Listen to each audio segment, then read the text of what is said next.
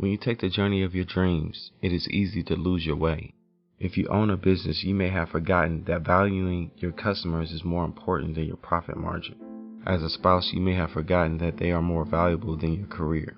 Whenever you find your focus is lost, to refocus, you must find your center. Your center is the purpose of your life, love. Going back to the basics eliminates the clutter you collected over time. What is most important, that is what you focused on. That is what will fuel your life and give you the energy to live your purpose. Do what you love. Everything else, let go. When you focus on love, you can love more. You can value the soul more than the marriage, meaning you care more about the person than the commitment. You value the gift more than the job. You care more about the art than the reward. Ask the questions Why do I do what I do? What do I want to do? What do I love? Answer those questions and you will find your center.